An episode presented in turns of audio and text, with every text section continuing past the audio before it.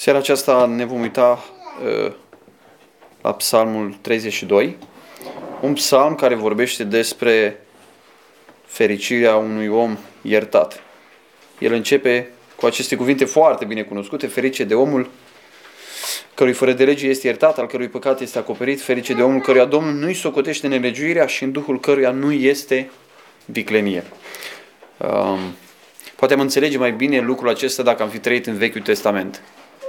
Uh, imaginează-ți că iei niște decizii greșite în viață și cei care se ocupă cu recuperarea banilor vin pe urmele tale. Faci prostii, nu le mai poți plăti, faci niște, ei, faci niște investiții, rămâi cu niște găuri financiare mari.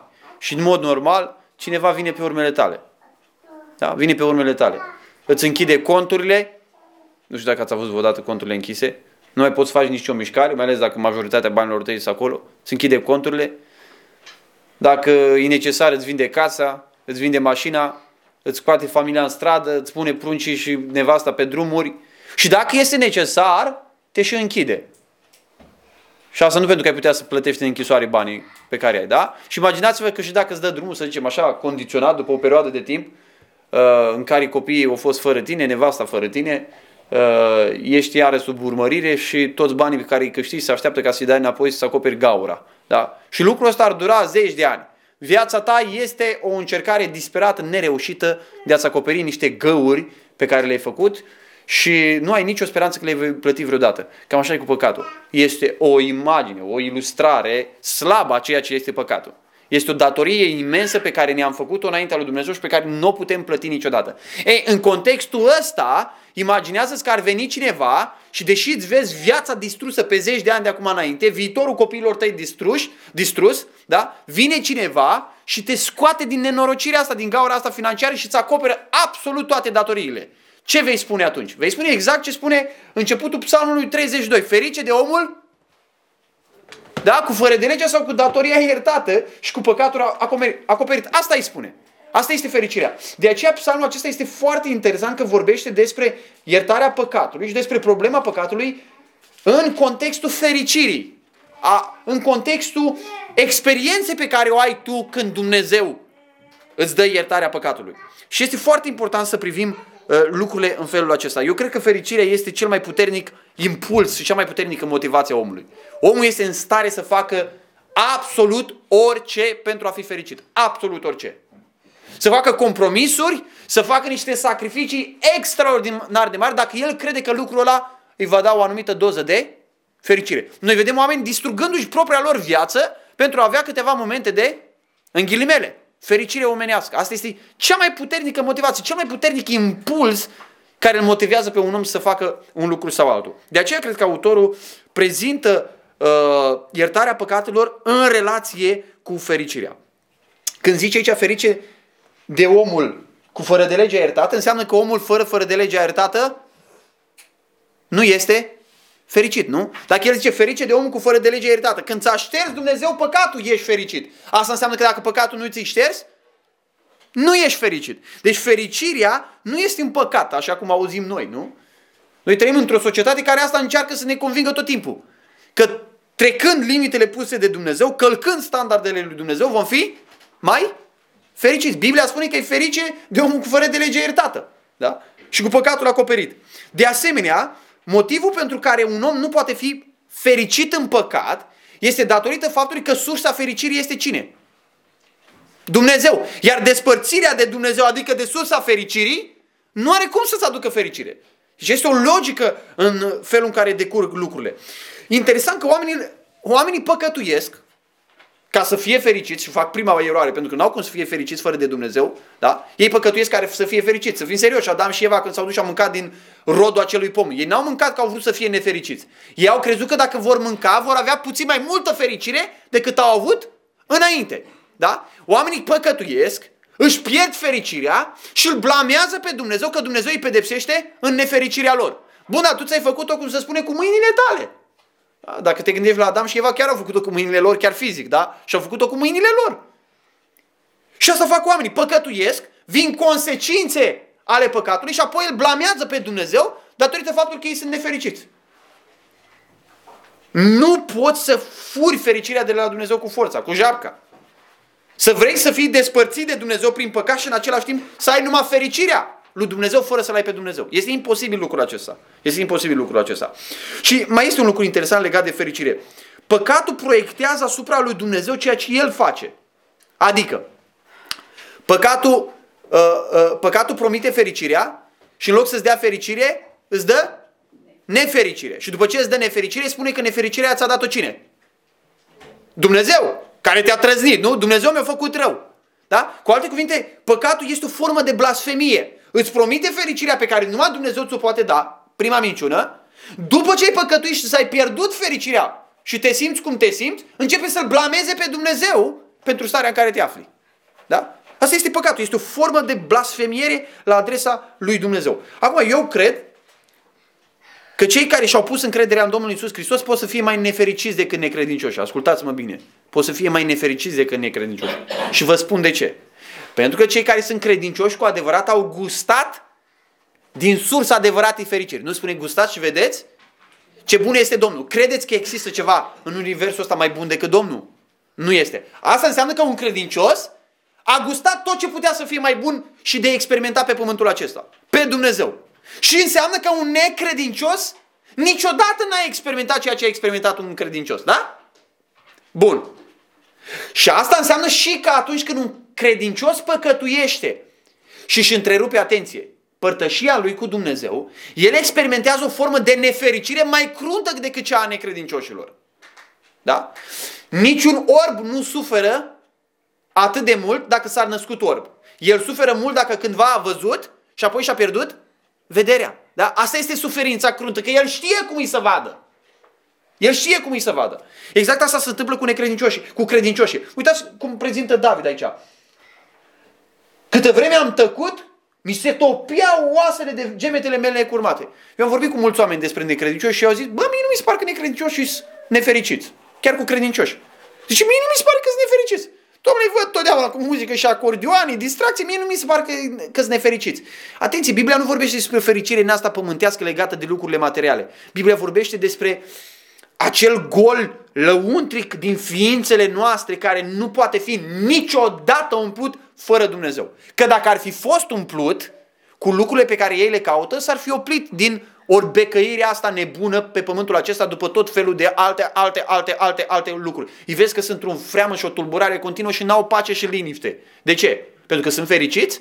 Nu din potrivă, pentru că sunt nefericiți. Pentru că sunt nefericiți. Așa că noi trebuie să privim cu foarte mare atenție Psalmul 32, pentru că Psalmul 32 ne arată ceva nu doar despre fericire, ci și despre faptul că noi credincioșii, dacă umblăm în neveghere și îl întristăm pe Dumnezeu, vom deveni crunt, adânc nefericiți. Și fiecare dintre noi putem să spunem lucrul acesta. Ca și credincioși am avut perioade profunde de nefericire. De nefericire. Acum, dacă ești credincios și ai păcătuit, ceea ce se întâmplă deseori, deseori, păcatul îți aduce nefericire, pentru a ajunge din nou fericit, trebuie să fii iertat. Trebuie să fii iertat. Adică prin iertare Dumnezeu să-ți dea cunoștința îndepărtării păcatelor tale. Acum, pentru că vorbim puțin despre iertarea păcatelor și la Dumnezeu m-a iertat toate păcatele, noi am înțeles treaba asta, atunci uh, uh, uh, vorbim puțin și despre fericire, pentru că fericirea vine prin iertarea păcatelor. Da? Pentru că vorbim puțin despre păcat, vorbim puțin despre iertarea păcatelor și vorbim puțin despre fericire. Lucrurile astea sunt legate unul de celălalt. Bun, acum psalmul acesta prezintă într-un fel iertarea păcatelor în prisma vechiului legământ. Și aici sunt lucrurile pe care noi trebuie să le înțelegem puțin diferit, da? Ferice de cel cu fără de lege iertată și cu păcatul, cum? Acoperit. Acoperit. Noi obișnuim să zicem deseori că în vechiul legământ oamenii aveau numai păcatele acoperite, nu iertate. Acum vă spun, când un, când un uh, evreu se ducea și aducea o jerfă, lui se dădea siguranța iertării păcatelor a păcatelor pe care le-a făcut până atunci, nu de atunci înainte. Dar el nu zicea, a, păcatele mele nu sunt iertate, sunt numai acoperite. Nu? Este un limbaj, metaforii pe care le folosește Biblia cu păcatele acoperite, adică Dumnezeu nu le mai vede, da? Dar omul avea siguranța iertării păcatelor pe care le făcuse până atunci. Vedem imediat care sunt diferențele mari între vechiul și noul legământ. Acum, când am intrat în noul legământ, trebuie să înțelegem iertarea păcatelor în cel puțin două sensuri. Există o iertare a păcatelor pe care Domnul Isus Hristos a cumpărat-o la cruce. Noi nu existam atunci. Da? Deci Domnul Isus ne-a avut în vedere pe fiecare dintre noi care suntem credincioși și a purtat în mod real pediapsa, a primit, a suferit pediapsa tuturor păcatelor noastre. Da? Bun, dar eu nu existam atunci. Eu încă n-am primit iertarea aia. De ce n-am primit-o? Pentru că nu existam. Așadar, există o diferență între procurarea, da? Cumpărarea, ca și cum Domnul ar fi plătit pentru ea procurarea iertării păcatelor la cruce și aplicarea aceei iertării a păcatelor. Aplicarea iertării păcatelor este momentul în care tu cunoști ce a făcut Domnul Isus la cruce și primești lucrul ăla pentru tine. Tu nu ești iertat până nu te-ai întors la Dumnezeu.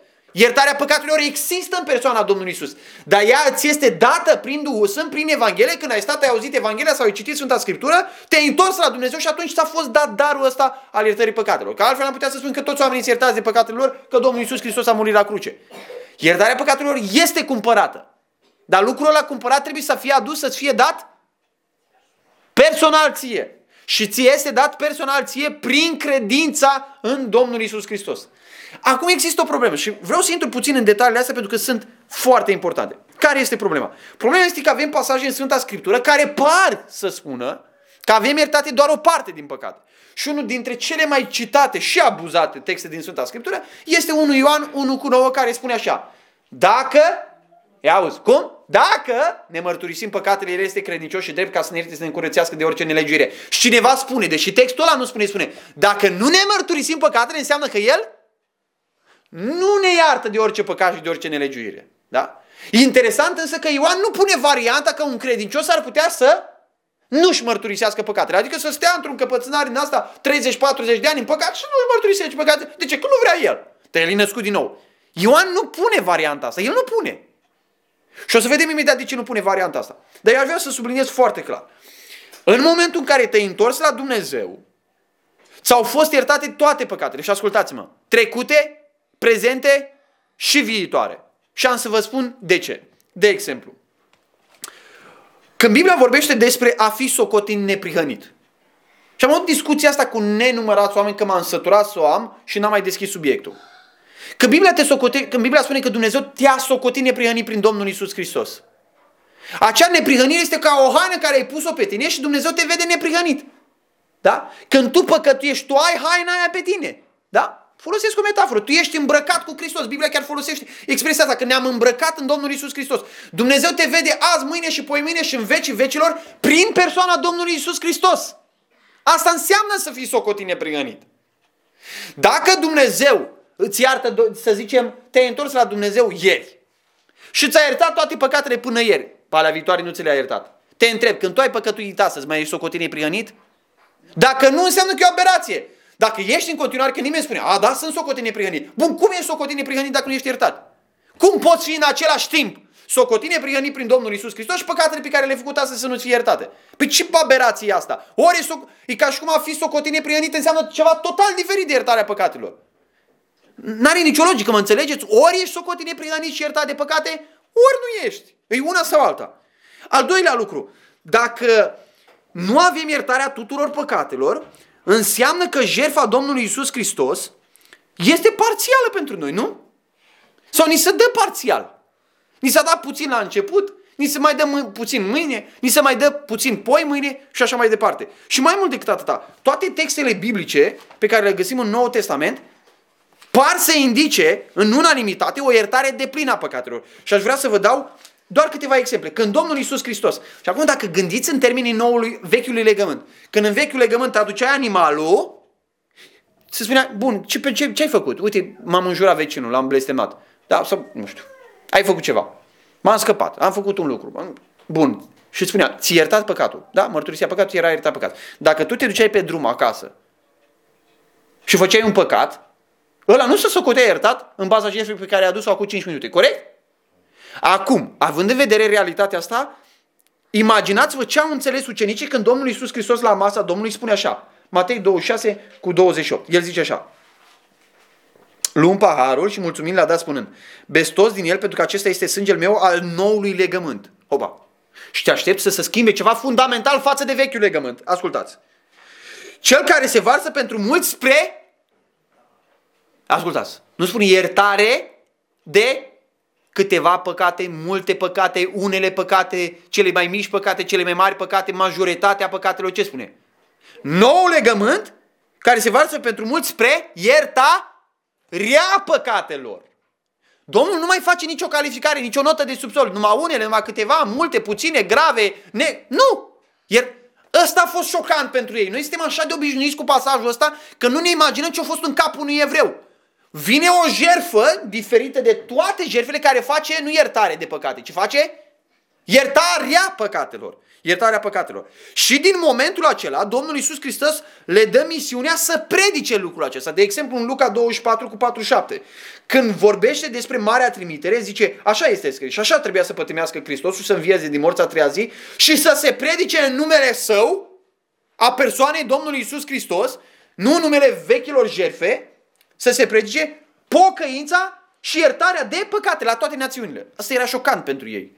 Că vine o iertare de plină de păcate. Și când ei încep să predice lucrul ăsta, încep să-l predice exact cum a poruncit Domnul Isus Hristos. Vezi, de exemplu, uh, cred că este a doua predică din Cartea Faptelor Apostolilor, Fapte 5 cu 31, care zice în felul următor. Pe acesta Dumnezeu l-a înălțat prin dreapta sa ca Domn și Mântuitor ca să dea pocăința lui Israel și iertare de păcate. Sau Efeseni 1 cu 7, un pasaj doctrinar, în el avem răscumpărarea prin sângele lui, iertarea păcatelor. Răscumpărarea nu, puțină răscumpărare, jumate de răscumpărare de câteva păcate. Iar din punctul meu de vedere, dacă te duci la cartea evrei, absolut clar, absolut clar, tot ce spune acolo despre curățirea uh, uh, de plină de păcate. Vă citesc doar un pasaj, nu? Uh, pasaj pe care le citim deseori la masa Domnului, E imposibil de ratat sensul versetelor din locul acela. De exemplu, Evrei 10, 10 la 12. Prin această voie am fost sfințiți prin jertfirea trupului lui Hristos odată pentru totdeauna. Folosește termenul sfințit nu curățit perfect, ci în sensul Vechiului Testament. Când te, îți dădea curățire de păcate aici, odată pentru totdeauna. Odată pentru totdeauna, da? Sau uh, versetul 17. Și nici de cum nu voi mai aminti de păcatele lor și de nelegiuirile lor. Care păcate? Era, era o mulțumire pentru tine, nu mai mi-aduc aminte de păcatele de acum 10 ani, dar de astea la alte mi-aduc aminte. Păi ce te ajută, nu? Nu-și mai aduce aminte Dumnezeu deloc de păcatele lor. Acum, consecințele acestei doctrine, acestei învățături a iertării parțiale de păcate, pentru că foarte des învață lucrul ăsta, că sunt iertate doar păcatele pe care le-ai făcut până să te fi întors la Dumnezeu. Restul, dacă ți le mărturisești, pe toate și să aduci aminte de ele sau măcar să faci o mărturisire din asta la grămadă, să iertate. Consecințele sunt dezastruoase. Dacă Domnul Iisus Hristos ne-a iertat numai păcatele pe care le-a făcut până ne-am întors la Dumnezeu, înseamnă că nu este cu nimic mai bună jertfa asta decât jertfele vechiului legământ, corect? Că și iertau păcatele pe care le-ai făcut până aduceai jertfa. Este o insultă adusă la adresa jertfei Domnului Iisus Hristos. Da? Și coboară jertfa Domnului la nivelul jertfelor de animale. În al doilea rând, nu ai nicio siguranță pentru viitor. Ce siguranță ai tu pentru viitor? Ce siguranță ai tu că ți-ai adus aminte toate păcatele să mărturisești înaintea lui Dumnezeu? Unii vin cu o șmecherie din asta și spun, fă măcar așa o mărturisire generală. Aia nu e mărturisirea păcatelor. Da? Și nu are nicio logică, cum a arătat deja, având în vedere ce înseamnă doctrina îndreptățirii. Ori e socotit neprihănit și îndreptățit, ori nu e socotit și îndreptățit. Socotit neprihănit și îndreptățit dacă ți iertate numai o parte din păcate. Plus că este o contradicție cu toate celelalte metafore pe care Biblia le, le folosește referindu-se la uh, mântuirea noastră. De exemplu, când Biblia vorbește despre uh, pasajele care arată că Dumnezeu este satisfăcut prin jertfa Domnului Isus Hristos de păcatele noastre. Este El satisfăcut numai pentru o parte sau pentru toate? E o întrebare foarte serioasă. Foarte, foarte, foarte serioasă. Sau când Biblia vorbește de ispășire, ispășire care înseamnă absorbirea mâniei lui Dumnezeu. Este absorbită mânia lui Dumnezeu prin jertfa Domnului Iisus Hristos pentru toate păcatele sau numai pentru unele? Am fost răscumpărat din toate păcatele sau numai din unele? Da? Luați orice metaforă vreți dumneavoastră. Eu sunt, în, Biblia vorbește despre faptul că am fost împăcați cu Dumnezeu, nu mai suntem dușmanii lui, da? Când tu ai păcătuit astăzi, mai ești împăcat cu Dumnezeu? Păi dacă ești împăcat cu Dumnezeu, cum ești împăcat cu Dumnezeu când păcatele nu sunt iertate? E o aberație. Asta înseamnă că pentru a Uh, pentru a fi real în păcat cu Dumnezeu, trebuie să-ți fie iertate absolut toate păcatele. Absolut toate păcatele. Aceasta este, jerf, aceasta este diferența enormă dintre Vechiul Testament și Noul Testament. Ăsta este motivul pentru care mulți oameni de astăzi au jertfa Domnului Iisus Hristos la dispoziție și trăiesc de parcă ar fi în vechiul legământ. Au lupte lăuntrice și depresii și stagnare spirituală pe loc fantastică pentru că nu știu că li se iertate păcatele. Cum mă pot eu ridica să predic Evanghelia dacă eu nu știu cum mi-au fost iertate păcatele pe care am făcut săptămâna asta? Cum mă pot eu duce să slujesc pe Dumnezeu din toată inima dacă eu sunt măcinat de gândul că păcatele mele nu sunt iertate? Că am făcut ceva care nu șterge Domnul Isus Hristos. Este o paralizie spirituală. Și sunt foarte mulți oameni care au coborât în niște depresii crunte neștiind că păcatele lor sunt iertate. Acum, în perioada noului legământ. Pentru că asta se predică la Amvon. O evanghelie ciuntită, o jertfă ciuntită, o răscumpărare ciuntită, o ispășire ciuntită. În perioada noului legământ.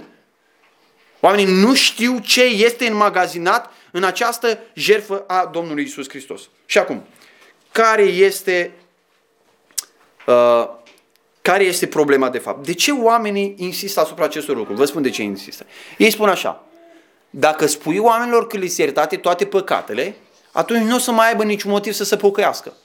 Că el o să zică, ai auzit ce o zis? O zic că mi se iertate și păcatele de mâine. Păi dacă mi se iertate și păcatele de mâine, nu? Înseamnă că mâine pot să fac oricâte păcate, că ele îmi sunt iertate. Ele îmi sunt iertate. Confuzia gravă care se face este, dacă aș putea să zic așa, între două tipuri de iertare. Este o iertare, dacă aș putea să o numesc, pozițională. Adică, în momentul în care te-ai întors la Dumnezeu, Dumnezeu te-a socotit neprihănit, ești pentru totdeauna curat în ochii lui Dumnezeu. Ăsta e unul la mână. Da?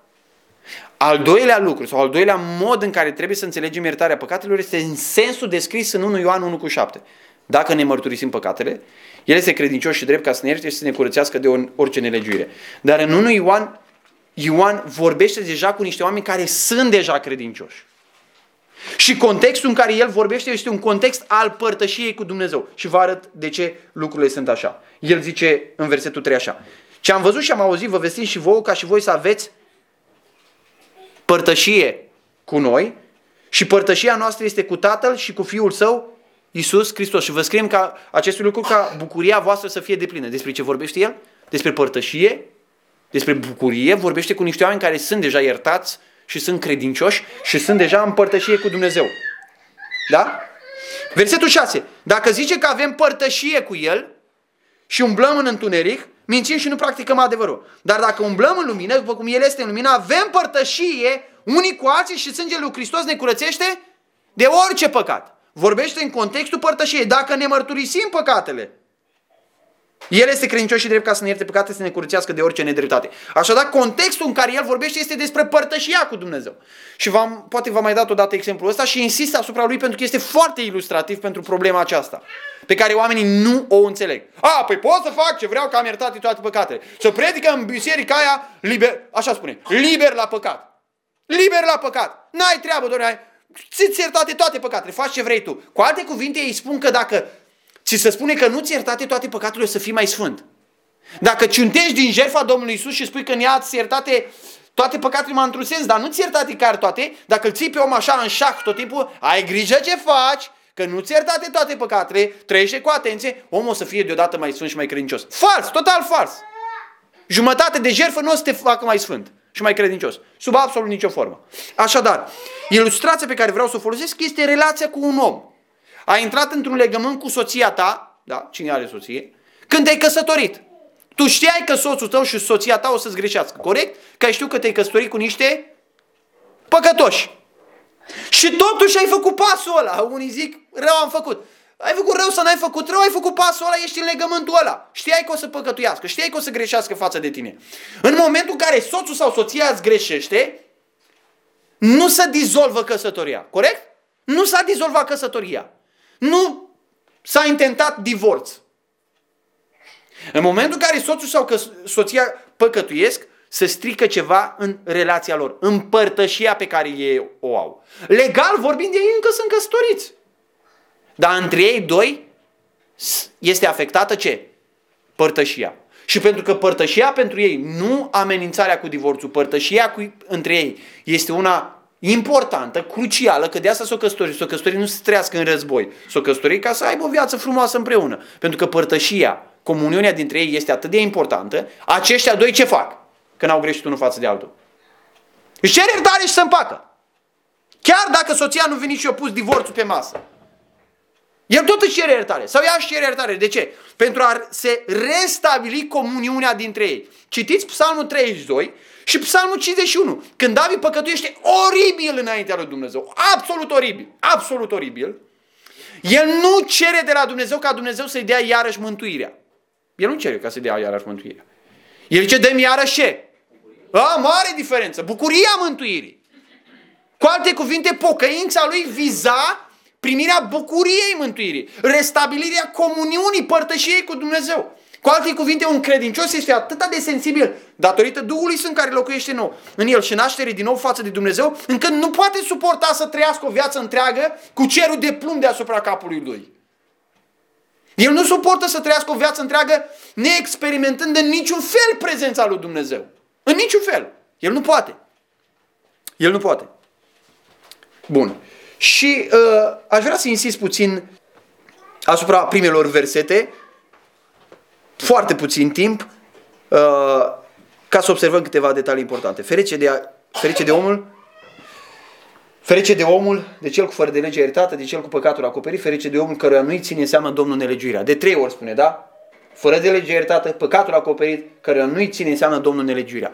Bucuria lui este atât de mare că Dumnezeu l-a iertat încât repetă lucrul acesta de trei ori. Atât de important era pentru el. Să știe că Dumnezeu i-a iertat păcatul. Atât de important era uh, pentru el lucrul acesta și ar trebui să ne gândim serios dacă și pentru noi este la fel uh, de important lucrul acesta. Da? Apoi versetul 2 zice, foarte interesant, ferice de omul căreia, în duhul căreia nu există viclenie. De ce zice lucrul ăsta în duhul căreia nu există viclenie?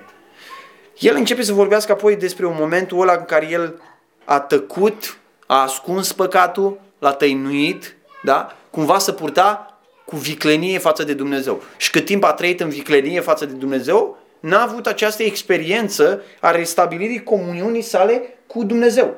Da? A comuniunii sale cu Dumnezeu. Bun, de ce a ajuns el să-și mărturisească păcatul? Ne spune versetul 3, versetul 4. Disciplinarea lui Dumnezeu. Câtă vreme am tăcut, mi se topeau oasele de gemetele mele cu moarte. Pentru că zi și noapte mâna ta apăsa asupra mea. Mi, ă, aici spune în GBV, ă, mi se schimba vigoarea în seceta verii. Și este o oprire aici. Este marcată o oprire. Da? Disciplinarea lui Dumnezeu are în vedere readucerea noastră la fericire. Dacă prin păcat îți pierzi fericirea în relația ta cu Dumnezeu, Dumnezeu te disciplinează nu ca să-ți facă mai mult rău, chiar dacă disciplinarea te doare. El te disciplinează ca să dea păcatul la o parte dintre tine și Dumnezeu și pentru ca să te aducă din nou în starea de fericire. Este un bine pe care ți-l face Dumnezeu când te troznește cu nuiaua. Da? Și textul acesta ne arată foarte clar că și credincioșii deseori nu au înclinația spre mărturisire. Câtă vreme am, ce tăcut. El era un, un, un credincios, da? al vechiului legământ, dar un credincios, un om care îl cunoștea pe Dumnezeu, un profet al lui Dumnezeu, un om după inima lui Dumnezeu, care ce făcea când a păcătuit? Tăcea! Tăcea! Tăcea! Și credincioșii au momente în care inclinația lor nu este spre mărturisire. Și atunci Dumnezeu trebuie să forțeze, dacă aș putea să zic, lucrurile, da? Păcatul asta face. Aduce cu sine frica de mărturisire. Și este prostesc pentru că Dumnezeu oricum știe toate lucrurile. Aduce frica de mărturisire. Pentru că El vrea să facă domiciul în tine. El nu vine temporar. Interesant, păcatul vine, spune, fă lucrul ăsta că o să fii fericit, după ce ai făcut lucrul pe care l-ai făcut, nu mai ești fericit și începe să stea în conștiința ta și să-ți spună că dacă cumva îți mărturisești păcatul, lucrurile o să fie mai rele. Deci după ce a făcut deja lucrurile rele, te minte că lucrurile o să fie cumva mai rele dacă scapi de păcat. Da? E ca și cum ai înghiți o travă, mai ai o gură de o travă în gură și spune, dacă spui cuiva că ai gura de o, uh, uh, o, o travă în gură, hai să vezi ce o să râdă lumea de tine. Da? Și te înveninează mai tare și te îmbolnăvește mai tare și te distruge mai tare. Asta face păcatul. Da? Asta face păcatul. Păcatul, uitați, aduce un fel de topire din asta, chiar fizică, emoțională, spirituală, lăuntrică, cruntă. Câtă vreme am trecut, mi se topiau oasele de gemetele mele necurmate. Că zi și noapte mâna ta apăsa asupra mea. Mi se usca vlaga cum se usucă pământul de seceta verii. Dacă ești credincios și nu ai experiența asta când păcătuiești, nu ești credincios. Ești numai creștin cu numele. Orice credincios adevărat, orice credincios adevărat, născut din nou, locuit de Duhul Sfânt, atunci când păcătuiește împotriva lui Dumnezeu, clar și răspicat, nu când păcătuiește împotriva lui Dumnezeu, Dumnezeu îl aduce la un anumit nivel în starea aceasta. Cu cât mărturisirea e mai rapidă, cu atât starea asta mai, va fi mai de scurtă durată și mai puțin intensă. Cu cât lipsa de mărturisire este îndepărtată și împinsă mai departe, cu atât Dumnezeu trebuie să adâncească starea asta. Și aș vrea să vă spun foarte serios în seara asta, pentru fiecare dintre noi este o analiză extrem de importantă și de serioasă.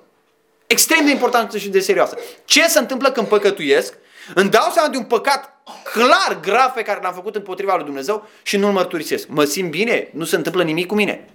Și ascultați-mă, Dumnezeu unii își imaginează, a, vorbește despre disciplina lui Dumnezeu. Înseamnă că trebuie să-L vezi cumva pe Dumnezeu fugind ca, ca un tată din ăsta ieșit din minți care fuge după fiul cu parul pe stradă. Vine încoace că ai păcătuit și aruncă cu pietra aia după tine și cu parul, vine mă și tu ai viteză mai mare și fugi de el. Și tu fugi o lună, două, trei. Nu e așa. Dumnezeu nu are nevoie să vină cu parul și cu furca după tine. Dumnezeu lucrează prin Duhul Sfânt în interiorul nostru, îți ia pacea, îți ia liniștea, îți ia cheful de absolut orice lucru. Și dacă ai avea toate bogățiile din universul ăsta, Dumnezeu te topește pe dinăuntru. Te topește emoțional, te topește psihic, te topește mental. Pur și simplu te termină pe, din, pe, pe dinăuntru, pe interior. Auziți pe David ce spune? Câtă vreme a întăcut mi se... Asta era senzația pe care avea, o topenie lăuntrică, cruntă, profundă. Ce credincios n-a experimentat asta? De ce? Că zi și noapte mâna ta ce făcea? Apăsa asupra mea. Mi se usca vlaca. Cum se usucă pământul de seceta verii? Orice credincios adevărat are starea asta. Atunci când păcătuiește. Dumnezeu începe să producă în el lucrurile acestea. Da? Dumnezeu nu îți dă liniște. Da, nu îți dă liniște. Și da, Dumnezeu poate aduce o stare de durere devastatoare în noi. Pentru că pentru probleme grave și pentru boli grave îți necesare intervenții agresive, dure, dureroase.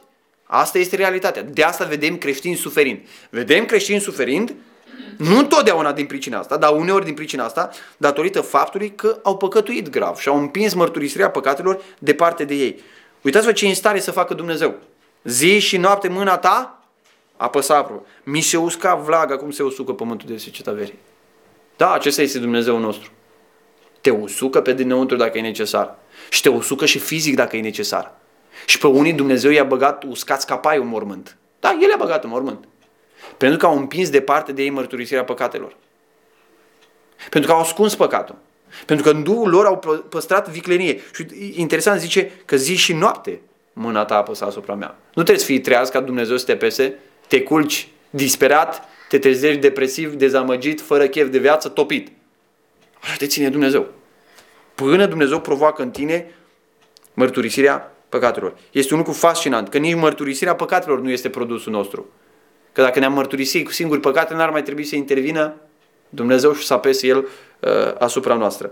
Credinciosul care păcătuiește, și ăsta e lucru cu care închei, credinciosul care păcătuiește nu poate profita de îngăduința lui Dumnezeu.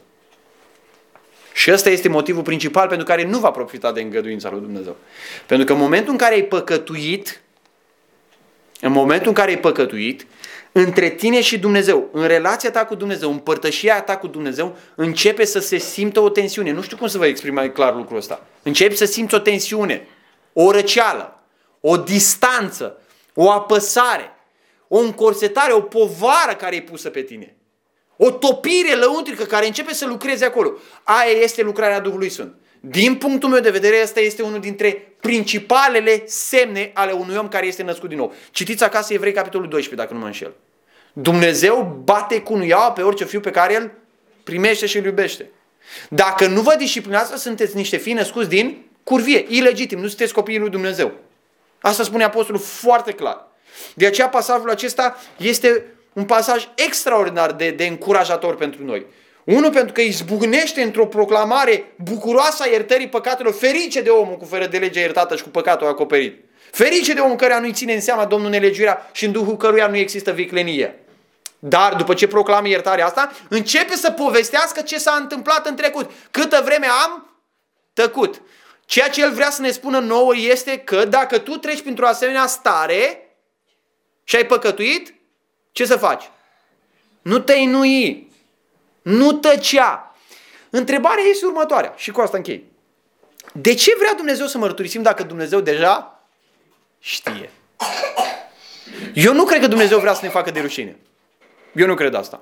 Și dacă te uiți în viața Domnului Isus, niciodată Domnul Isus Hristos nu și-a găsit plăcere în a iscodi, a scoate pe față și a-i face de rușine pe oameni. Nu vezi niciun exemplu toată Sfânta Scriptură, corect?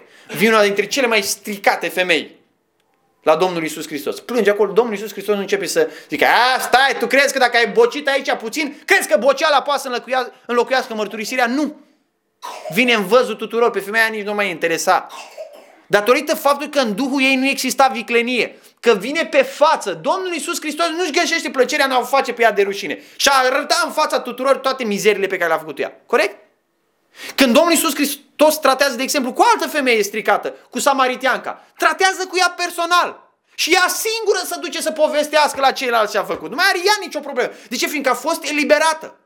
Așadar, ceea ce Dumnezeu dorește de la noi este ca noi înșine să ne judecăm pe noi. Noi cu gura noastră să ne condamnăm. Nu să facă El condamnarea. Ăsta este marele privilegiu pe care ne face Dumnezeu nouă. Judecați-o dacă ne judecăm pe noi înșine? N-am fi judecați.